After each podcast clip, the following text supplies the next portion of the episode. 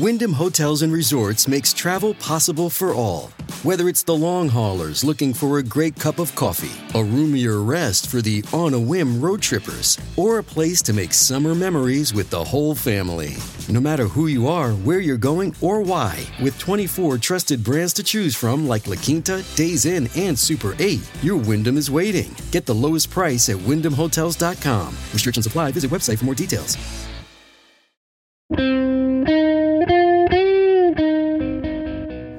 Wednesday, January 18th, 2023, from Peachfish Productions. It's the gist. I'm Mike Pesca.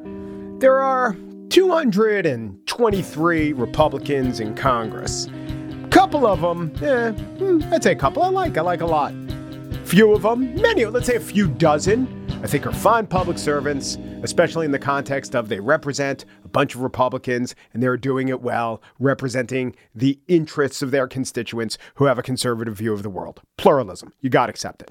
Well over 100 of them voted to decertify the results of the election, got no use for those people. And of those well over 100, uh, maybe a handful, a couple handfuls, Gaetz, Boebert, Biggs, Gosar, are horrible blights on America, democracy, logic. Jim Jordan, let's put him in there.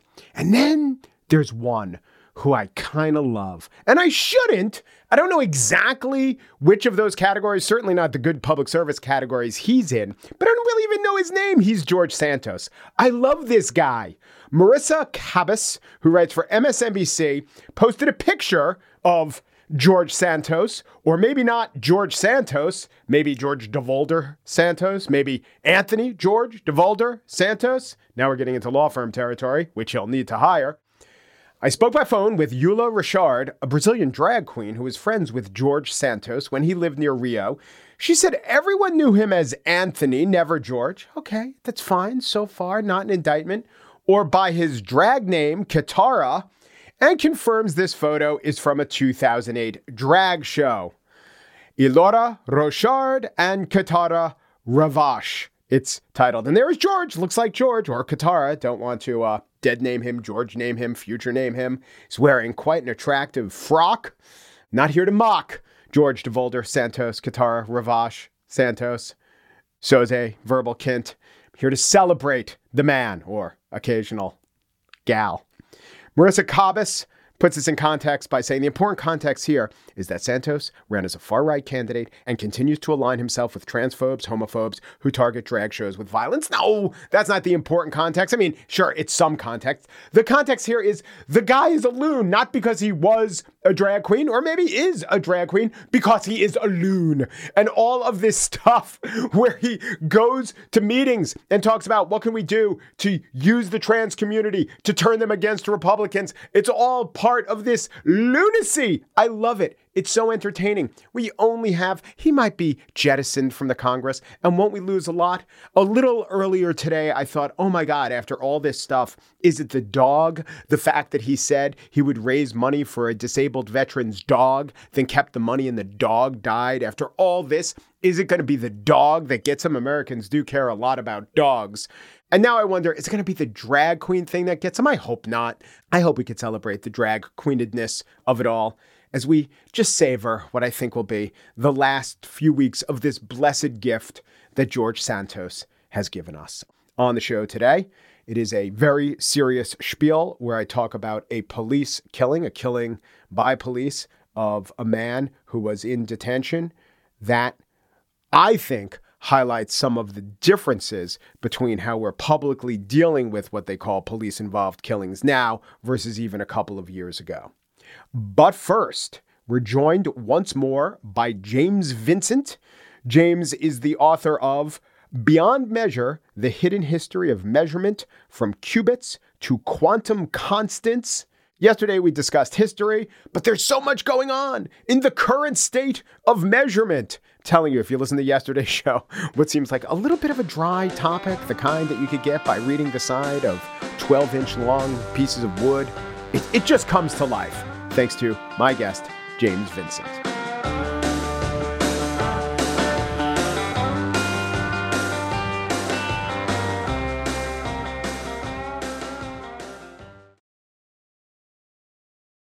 James Vincent is the author of Beyond Measure The Hidden History of Measurement from Cubits to Quantum Constants. And it is more of the quantum constants realm that we partake in now because I asked James in this part of the interview how he got freshly into measurements. It was by studying the redefinition, well, actually, not redefinition, but recalibration of a kilogram. So the question is what had a kilogram been and what is it now? So the kilogram didn't change in its value. The way we define the kilogram's value changed. So this was um, something that happened uh, in 2018 and 2019. Um, so the metric system is maintained by a organization called the Bureau International de Poids de Mesure, BIPM, which is based in Paris, uh, based in the outskirts of Paris, um, but is an international organization. You know, it sends scientists from the US, from UK, from everywhere, uh, and they work to maintain these units of the metric system, which is officially known as the System International or SI. Um, now, all these units used to be defined using physical artifacts. So, when the metric system was first created, there was a meter bar, there was a kilogram bar that was forged, that was kept in a vault, and every meter in the world was a copy of, or every kilogram in the world was a copy of. Um, you know, this is sort of a, a, a, a quite simple way to standardize measurement. You just have one thing and you copy it. you yeah. know, it, ma- it makes sense intuitively. However, everything physical obviously wears and tears over time. And over time, uh, they found that these physical artifacts were changing in one way or the other. And they moved them all away from being physical to being based on sort of abstract mathematical calculations. Now, the kilogram was the last physical standard of uh, the metric system of the SI. There was a physical kilogram called the International Prototype of the Kilogram, or the IPK. Um, that was a little uh, weight, as you would expect, made of platinum iridium alloy about the size of a hen's egg, uh, that was kept under lock and key in this underground vault in Paris. And every kilogram in the world was a copy of this kilogram. Um, and now uh, there was a problem. Scientists, uh, obviously, they had they had copies of it. They had a sort of uh, an honor guard of six other kilograms called the témoin or the witness kilograms, and they would compare their weight every now and again to see that everything was still, you know, on the straight and narrow, as it were. Uh-huh. It sounds they, it sounds like Saddam Hussein's doubles, but go ahead. like those two, we could shot. take out those two guys right before we get to the main one. Right. If some if some American zealots describe decide to storm the BIPM headquarters and take those metric yes. bastards down for once. Anyway, um, uh, so they found when they were comparing the weight of the IPK that it was losing weight. Now, it was losing weight by a tiny amount, uh, 50 uh-huh. micrograms, which is about the weight of a single eyelash. But it's obviously um, when you're working in sort of really high precision science, and I'm talking about yeah. stuff like you know uh, particle accelerators and space science, like the, the, the James Webb Telescope. You need to have a degree of accuracy that goes down to the micrograms and much below that as well. In fact, so they decided to get rid of this physical standard and they replaced it with a calculation which is based on a pair of quantum constants.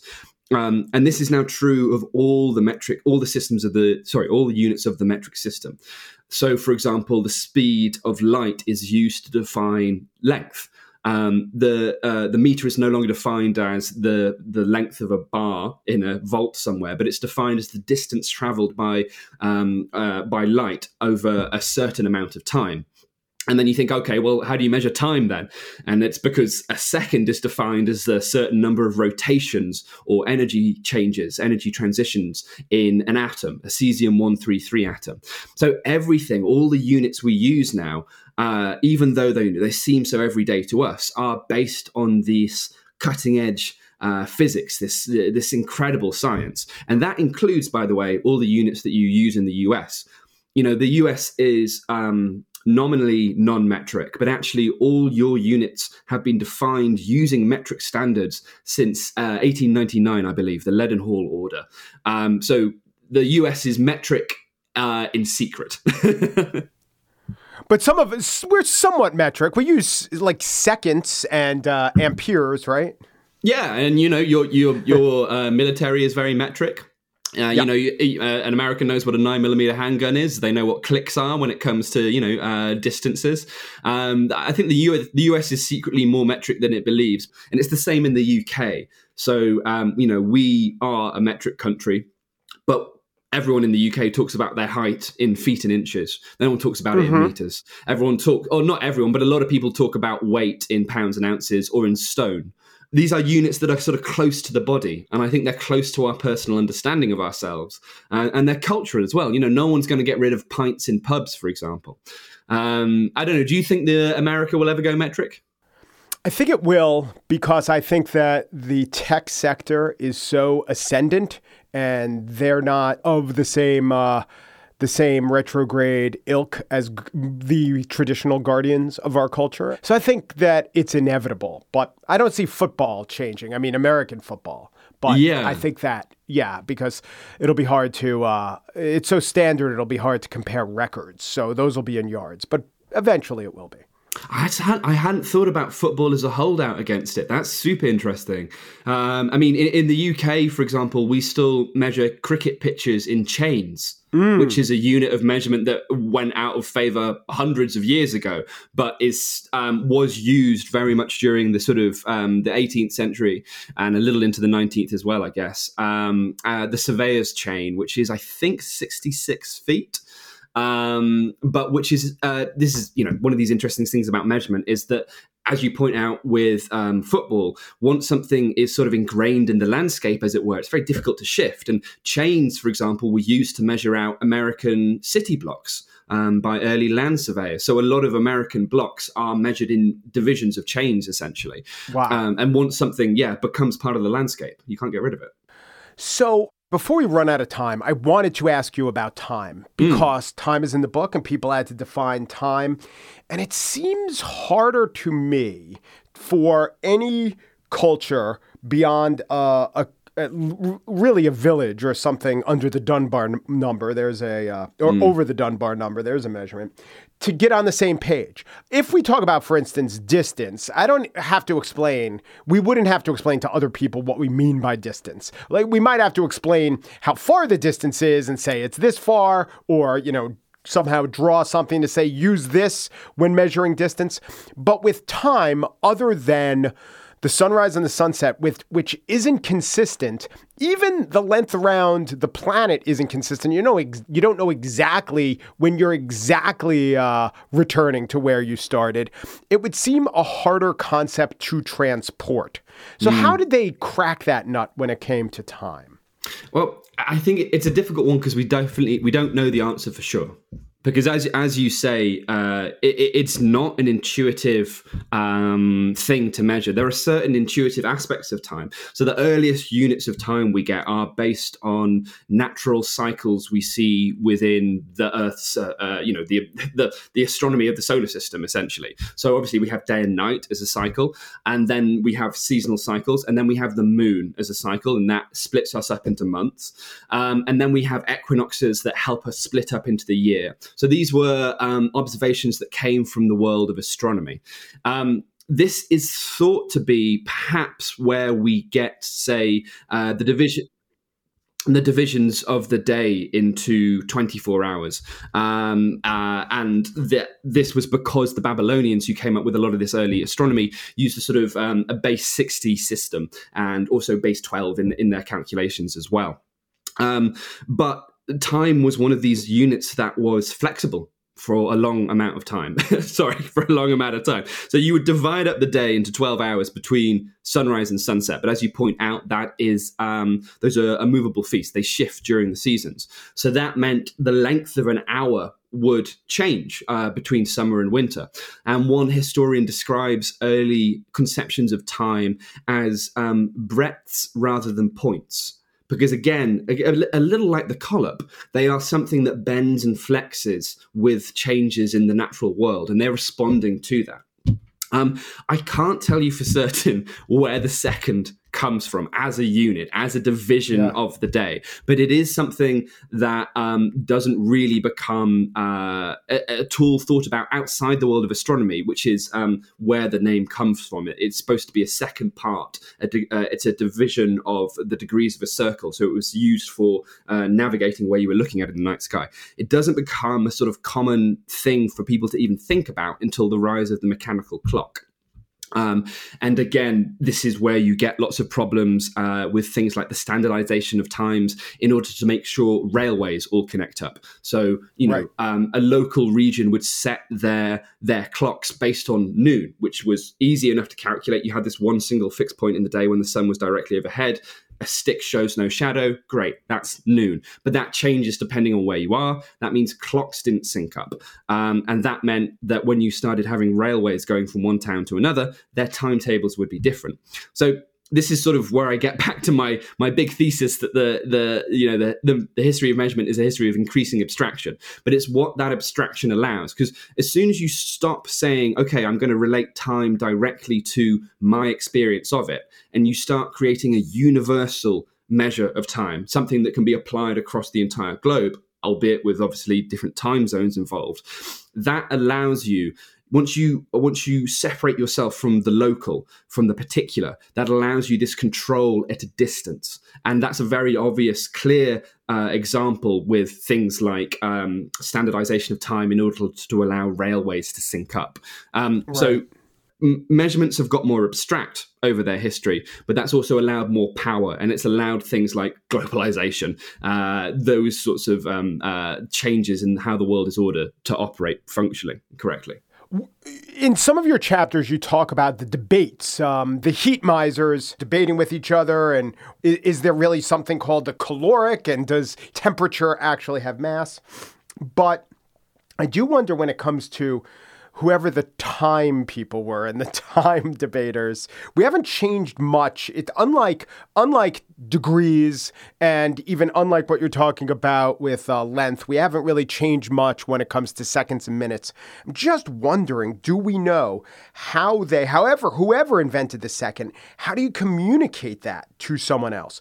what do you hold in your hands and say this is the second or this is an hour is it is it grains of sand in an hourglass? It takes this much time? That seems a lot harder than distance or weight. Weight you could just say it's this amount in the bushel but i don't know how you do it with time. Well, with um, time, one of the earliest, well, not one of the earliest, but the earliest standardized definitions was simply a division of the solar day because a second was simply defined as 186th 400th of a solar day. So that's pretty simple. You get sunrise, you get sunset, you you get the time between them, and you chop that up into 86,400 parts. There's your second. Obviously, you can see the um, uh, the problem with that is that we know that the rotation of the Earth, which obviously defines the day, changes over time. sometimes it's yes. faster, sometimes it's slower, which which means that this definition, which held for a for a good time, this 86 four hundredth of the day, that changed over time as well. Um, uh, you're right. Time is difficult. You can't hold it in your hands. You can't um, you can't put it in a box or keep it in a vault somewhere. It has always been based on these mathematical calculations, and I think that does make it a very different a very different beast to understand. One day about 10 years ago, I was sitting in a pretty poorly decorated brew pub. And they tried, they had murals on the wall that tried to evoke, I don't know, I'm going to say sometime around the, uh, the turn of the last century, so 1890s or 1900s. And there were plow horses pulling uh, big kegs of beer, let's say. But there was also a sign that said 25 miles per hour. Mm. And it dawned on me they would not have had the concept of miles per hour where uh, in the age, in most of the age of horses. Why, why would we measure horses in miles per hour? Now, when we say something is going 25 miles an hour, we know what that means because we have cars. But if you told mm. a person, I would surmise, if you told a person in 1904, oh, yeah, he was going so fast, it was actually 20 miles an hour, they'd have no idea what you meant.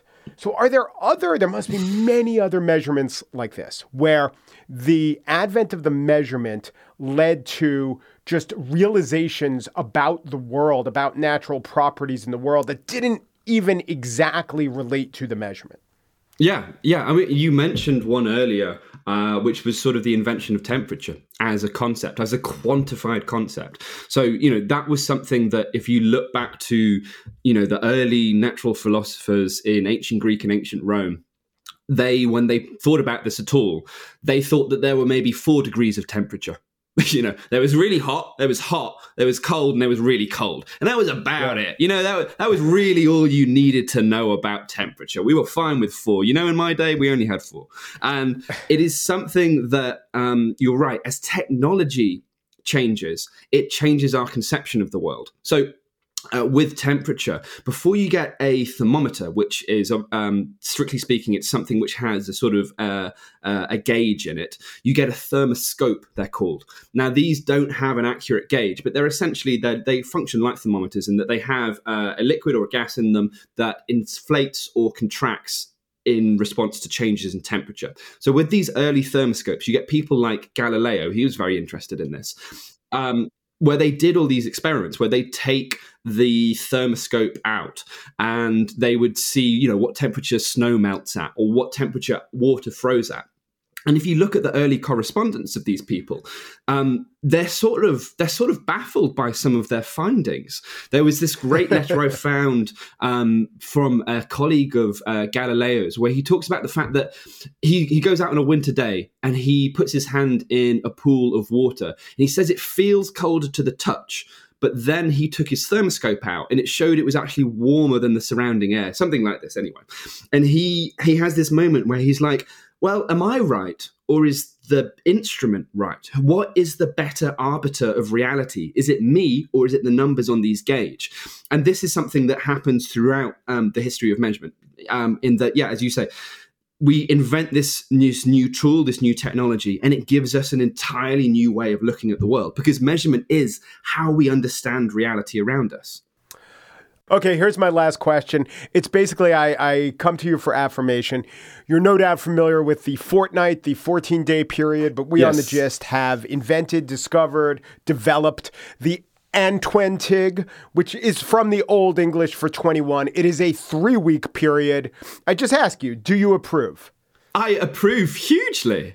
A three week. I've never, I've never heard of this. What do you, what did you say? Antwentig. Antwentig. Antwentig and and 20 yes 1 and 20 oh of course right oh. and so uh, we check in and we do listener mail and we yeah. uh, issue corrections two weeks was too often once a month was too uh, jejune so we yes. went with the and 20 I think that's a uh, yeah a, a, beautiful unit, one that I've I, have i have certainly not heard of. How many Antwentwigs are there in a year? Then fifty two uh, into seventeen point three recurring. Okay, that's not yeah. that's not a useful division of the year necessarily, but no, I, I, I love it. It gives you a little bit of breathing space. You don't want to check back in in a fortnight. Um, you want to do it in an Antwentwig. Yeah, I, right. and we usually take the we usually take the last week of the year off, so it's an even seventeen into the fifty one week year because yeah. I never know whether to reset over the week that we're not doing a show, so it does work out a bit. Well, that's been. Are you talking about the period between Christmas and New Year? I am. So that is um, uh, has been historically a time to take off because a lot of calendars, early calendars, uh, would uh, divide the year into um, well, they, they would use a sort of uh, some used a lunar basis, some used a solar basis, but a lot of them came up with these sorts of um, dividing the year into a, a, set number of months with 30 days, and then that leaves you with this these spare days at the end, these five days, five and a half, five and a bit days. And because of that, a lot of ancient uh, societies, or a few that I found anyway, the ancient Egyptians, um, the ancient Mayans, um, not so ancient Mayans, they were quite contemporary, I guess, in a way. Um, they thought that this five day period was um, often a sort of a time of spiritual peril um, mm-hmm. because it was unmoored from the traditional calendar. Uh, so it wasn't part of the usual schedule of religious and civic ceremonies. So, um, you know, the ancient Egyptians thought it was a time when your soul could be in danger and you needed to say a lot of extra prayers and, you know, a lot of extra uh, tributes to make sure that you got through it okay, which I love because I always feel unmoored at that point in the year. I always feel like, what, what the hell am I doing? Am I working? Am I not working? Is it, it's not quite a new year, but you're not quite finished with the old one. But it's good to know that thousands of years ago, people had these same worries about, oh, God, what am I going to do next year? James Vincent is the author of Beyond Measure The Hidden History of Measurement from Cubits to Quantum Constants. A pleasure. Thank you, James. Mike, thanks so much for having me. Real nice to chat.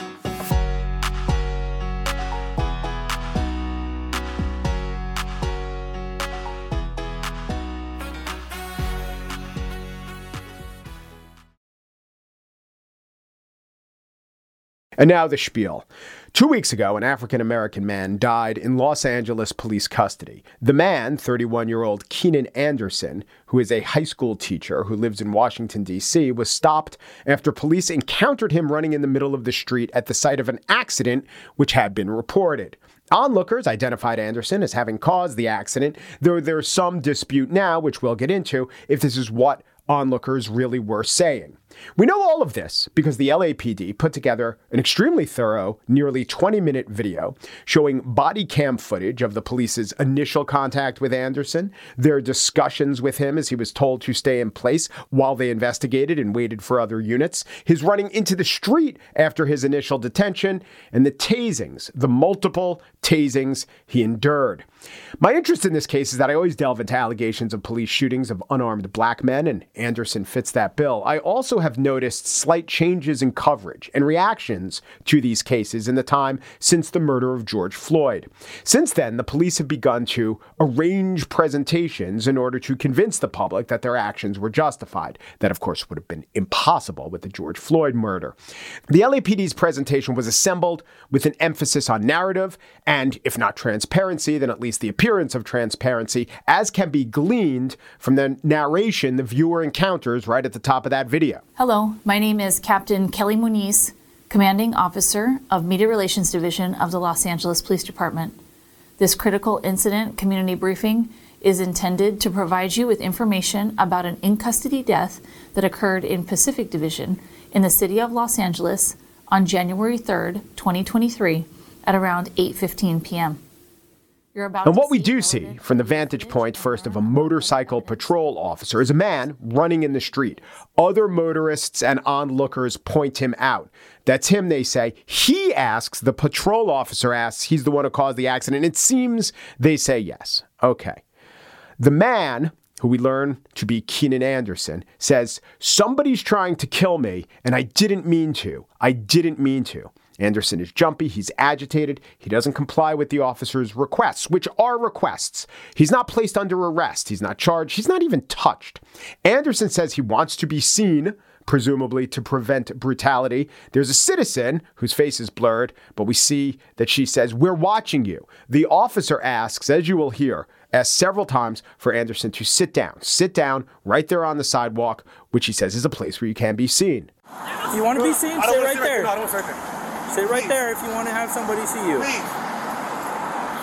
Okay? Please. Just sit down for me a second here, okay? Please, look, sir. Sit down for me. Sit down. You're putting a thing on me. Sit down. I'm not hot. putting anything. Come here. Sit down over here. Please. I don't want you in the road. Please. Come here. I don't want you in the road. Come here. Please. Come here. Uh-huh. Please. Come here. Then Anderson runs. And this is where it gets very hard to watch. Anderson is held down by multiple officers. He's threatened to be tased, and then he is tased. At one point, he yells out, Help! They're trying to kill me! Hey, stop. I'm going to tase you. Stop. I'm going to tase you. which he had been saying already. But then he evokes the name of the martyred black man who must come to mind when any black man is detained by police. They're trying to George Floyd me. They're trying to George Stop it. But George Floyd was kneeled on. He suffocated right in the street. Anderson, though tased, was taken to the hospital conscious. We see that. Like Floyd, onlookers taped the incident, but none of their footage was nearly as clear as the LAPD's. There was even, in one of the pieces of civilian footage included in the official presentation, a conversation between an onlooker and an Uber driver. That guy right there, he caused that accident. He was trying to steal my car. That guy right there, he caused the accident, the driver is telling someone else on the street. He was trying to steal my car. I'm not sure if the police had tape that wasn't quite as exculpatory as that, and if they chose that tape to leave it out. I'm totally speculating, but this one was at least in the presentation. Something to go on. It's a piece of evidence. In the subsequent investigation, the police disclosed that a toxicology report came back positive for cannabis and cocaine. Anderson was not behaving calmly, he was not behaving rationally. It doesn't mean that the number of times he was tased was justified. It doesn't mean that police followed proper procedure overall. It is one piece of a puzzle for the public to have as more information. If information is accurate, it is better to have more than less. Of course, the presence of a toxicology report was criticized by such outlets as Vice and The Intercept as a smear against Anderson. I say it's not. I say it's a piece of relevant information. Doesn't tell you everything you need to know, but tells you something. A piece of less relevant information in judging police culpability was the fact that Anderson was a teacher. I said that. I don't want to erase the man's history or not give you his biography or not make him seem like a full person. But in evaluating what the police did that day, they couldn't have known he was a teacher. They couldn't have, I guess, known he was on cocaine, but they could have judged okay, this is a person perhaps not operating at the top of his faculties. The LA Times prominently leans into the fact that he was a teacher. In a story headlined, LAPD's repeat tasing of teacher who died appears excessive, experts say.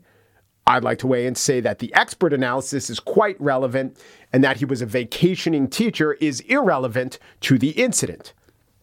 Online, on Twitter, Anderson's job status was commonly cited by activists, as was another aspect of the story which has never been established. Benjamin Crump, lawyer for George Floyd's family, tweeted on January 3rd Keenan Anderson was reportedly involved in a traffic accident, and when LAPD arrived, they restrained and repeatedly tased him on the ground. The 31 year old English teacher died of cardiac arrest hours later in the hospital. Was this repeated use of the taser necessary? That's a good question. But the sentiment doesn't indicate that anything happened between the arrival of the LAPD, right? He writes, when the LAPD arrived, they restrained and repeatedly tased him. So it doesn't indicate that there was many minutes as there were. I don't want to, and I can't play it all for you. In fact, there's a seven minute gap in the video, but between the police arriving and then Anderson fleeing and then the police attempting to restrain and tase Anderson. SiriusXM host and immigrant rights activist Qasim Rashid tweets Keenan Anderson, a 31 year old high school teacher and father, stopped LA police for help after an accident. They instead cuffed him, pinned him, and tased him repeatedly as he begged them to stop. Anderson was not the one who called the cops. He was found running in the street and pointed out as being involved in the accident, possibly as having caused the accident. That is a little unclear. Anderson said, They're trying to kill me. Please help me. And a couple other statements that didn't make a lot of sense, like, I had a stunt today. He repeated, a stunt.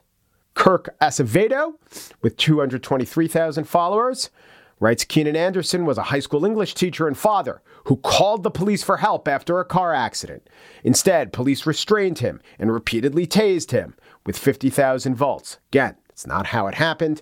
And here is Olayemi Olurin, a New York based public defender, a political commentator. She has 100,000 followers. She advocates for the prison abolition movement.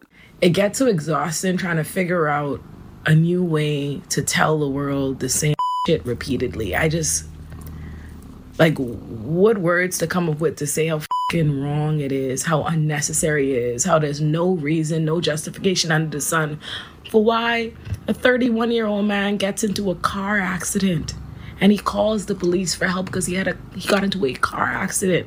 He has an anxiety attack and they fucking kill him. Well, maybe some of that happened, but almost certainly some of it did not happen, and he did die, and it is important to figure out why and who should be held accountable. The positive thing, if you want to call it that, is that I do think this is what Los Angeles is trying to do. I don't have implicit faith in the new mayor, Karen Bass's willingness or ability to do the right thing, whatever that is. But we are generally seeing the power structure taking the correct steps in pursuing justice. In this horrific tragedy, there's another sign of progress, in a way. And it's when you contrast the reactions and emotions to the killing and even non killing of African Americans that happened right after George Floyd's murder. You remember the case of Jacob Blake, the Wisconsin man who was shot by police after refusing orders and attempted to enter a car with children inside. Blake was holding a knife the entire time, which police saw, which is quite visible on footage that was later shown to the public. But in the moment, prominent voices, including Benjamin Crump, spread the message that the police had shot another unarmed black man. CNN at the time put the question to Crump directly Was he armed at the time? Based on everything we know, he was not armed at the time. He was armed, made a huge difference in the public's reaction. Because when word went out that another unarmed black man was shot and many said killed, emotions ran high. The Milwaukee Bucks refused to play their scheduled game. based on the killing of an unarmed black man. Protesters flooded into Kenosha. Counter protesters did too. A mentally disturbed man attacked an improperly armed young guy named Kyle Rittenhouse. He was shot dead, was the disturbed man. Another protester attacked Rittenhouse with a skateboard. He was shot dead. You got to think the misinformation, if it were replaced by information, there's a good chance that none of that would have happened. There's often misinformation in the wake of a horrific police killing. But two, two plus years ago, the media was less cautious about spreading misinformation. Of course, it can be argued that for uh, 100, 200 years before that, the media erred on the side of police, but err they did, and they have been. Remember the case of Ma'Khia Bryant, the 16 year old shot to death in Columbus, Ohio, the very day of the Derek Chauvin verdict? Bryant's aunt was widely quoted when she spoke to cameras about the death of her 15 year old niece. The aunt got the age wrong.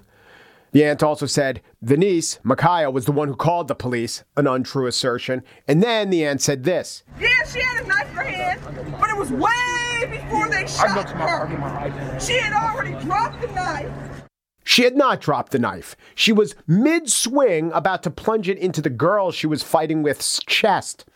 The officer in that tragic shooting, as with Jacob Blake, was eventually, and I would say properly, cleared. And there was a discussion about the propriety of police always going for kill shots instead of trying to shoot a limb, but the false narrative set in, aided by prominent news outlets spreading misinformation. April 21, 2021, Morning Edition tweet, NPR. Ma'Khia Bryant felt she was in danger and called the Columbus police, according to her aunt. She was then shot and killed by an officer. New York Daily News, April 20th, 2021. Ohio cops shoot and kill 16 year old black girl Ma'Khia Bryant shortly before the Derek Chauvin verdict. Reports say Bryant's aunt said the teen herself called 911 during a preceding incident. That same exact bit of misinformation is going on in the Keenan Anderson case. And there's always going to be conflicting reports and misleading reports in the wake of one of these killings. Activists are want to frame the victims in the most favorable light. And yeah, again, I'll say it for years the police account was the only one that was reported, and it led to a lot of abuse. But for a time, the correction was to instinctively credit the biggest critics of police, calling Benjamin Crump, for instance, who does important civil rights work, the Attorney General of Black America. Crump, by the way, also made key misstatements in the wake of the killing, not just of Blake, but in the case of another client of his, Breonna Taylor. He, like all other parties, has an agenda, and his words, no matter if you think they're righteous, cannot be reported as inherently right. The pretty slick but far from dispositive video the LAPD put together has been criticized by police critics as just that too slick, an edited narrative that doesn't give the entire story. I'm not saying it does. A real investigation will hopefully get further along that road. But this was the promise of police body cams that the public would know. It was sold to police departments with the argument that, hey, if it's true that you, the police, are blamed for acts which aren't improper, wouldn't you want more video to show the fuller picture? right? And some good departments said yes, and some had to be forced into saying yes. But it was a compelling argument. Now that we're getting what was argued for, a fuller picture, we can't advocate throwing it out as mere propaganda. Keenan Anderson's death was absolutely a tragedy. It's good, however, that there wasn't a burn it all down reaction. And I'm further glad that institutions, police, media, officials are not contributing to inaccuracies that are going around. Mayor Bass released a statement which read in part No matter what these investigations determine, the need for urgent change is clear. We must reduce the use of force overall.